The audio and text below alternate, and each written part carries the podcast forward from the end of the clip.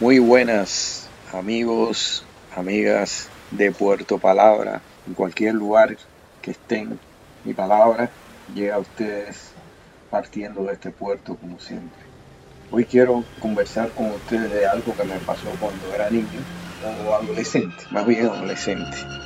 Recuerdo que en Cuba había un cantante que se llamaba Alfredo Martínez.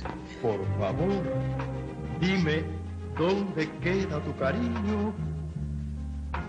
Yo de buscarlo no importa lo distante. Era muy popular en los años 70. Había otro que se llamaba Alfredo Rodríguez, también muy popular, popularísimo, Alfredito. Entonces uno era blanco y el otro negro. Y siempre se le decía Alfredo, Alfredito el blanco, Alfredito el negro, con mucho cariño sin ningún viso de discriminación ni nada de eso, porque ambos eh, tenían su público. Bueno, el caso es que Alfredo, Alfredo Martínez, era muy amigo de mi familia, tenía mucha relación con, muy buena relación con familiares míos. Un día recuerdo que por los años 70 ya no era nada raro, ¿no? Era bastante cotidiano, se fue la luz. Alfredo está ese día en la casa y en broma dice, no se preocupen, de aquí a par de 20 años ya se van a acabar los apagones. Ese adolescente que era yo, como todo el mundo se rió, como que aquello era tremendo, par de 20 años. Yo saqué la cuenta, entonces eran 40 años. Había que esperar 40 años para que se, acabaran los apagones. Y ahora en esta época de, de apagones, que todo el mundo habla de eso en Cuba, apagones y apagones, y me doy cuenta que ya pasaron más de par de 20 años. Ya pasaron más de 40 y mucho más de 40 y continúan los apagones. Y continúan todavía personas que creen que los apagones se van a acabar en algún momento. Bueno, en algún momento se acabará, pero mientras esté ese régimen, no van a, no van a acabar con los apagones. E, es lo que produce esos, esos apagones. Y lo peor del caso es que tanto a esas personas que todavía creen, llevan más de 60 años creyendo, que algún día se van a acabar los apagones, se le está apagando la vida, no solamente la luz, no solamente se interrumpe la electricidad, como se dice, o algunos prefieren decir, nos quitaron la corriente o nos quitaron la luz. Siempre se relaciona la, corriente con la luz. Mucha gente de esos no solamente se le está pagando, a algunos se le ha pagado la vida. Y es lo que hay que tener en cuenta. Hay que cambiar.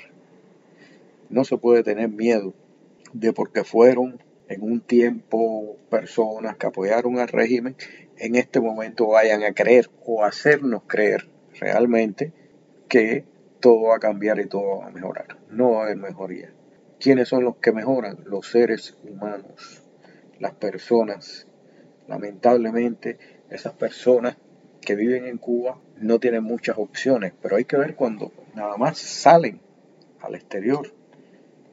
Yo he visto personas que han triunfado en países disímiles y países que, como se puede decir, hostiles por su clima, como es Canadá, por ejemplo. He visto personas triunfar en países como Bolivia, de una cultura totalmente diferente a la nuestra, o personas que han triunfado en la Argentina, en Chile, por no mencionar los Estados Unidos, que como país del primer mundo, país desarrollado, el país más desarrollado del mundo, ahí también han triunfado. Esa, esa es una cuestión que quería hablar, porque a mí me duele mucho ver eh, cómo una generación, que la generación de mis hijos, padece apagones y va a seguir padeciendo apagones.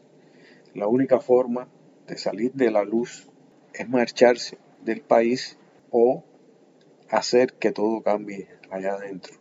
A veces la gente dice, yo no quiero poner el muerto, yo no quiero, no quiero ser el mártir. Y de verdad que, que a veces se, se subestima el poder. A veces se subestima el poder que nos quita la luz o les quita la corriente durante dos, tres meses y al cuarto mes le pone la corriente y todo el mundo dice, qué bueno está en la situación energética, ya no se va la corriente.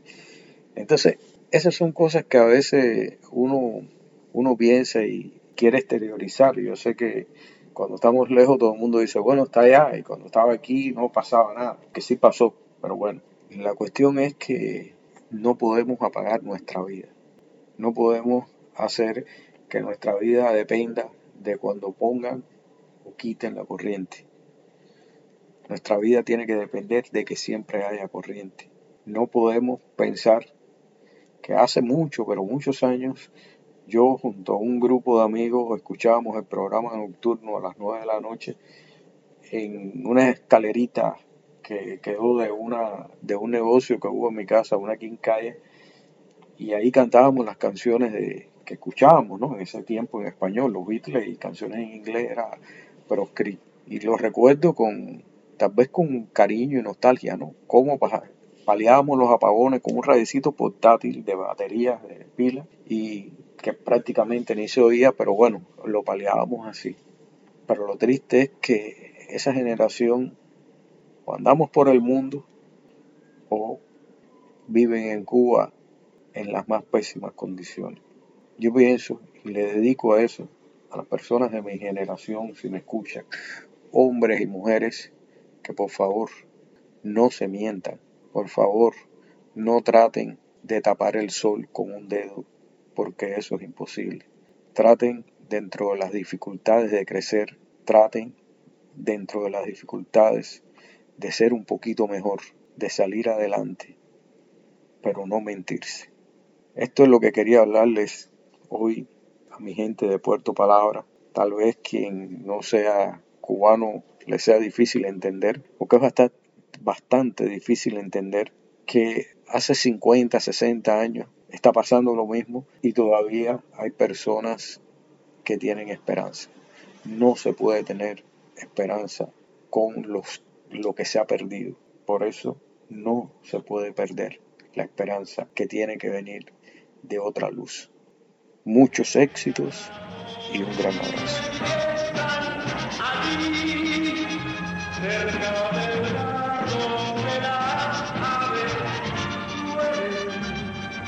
canturrear si el bosque los oculta en su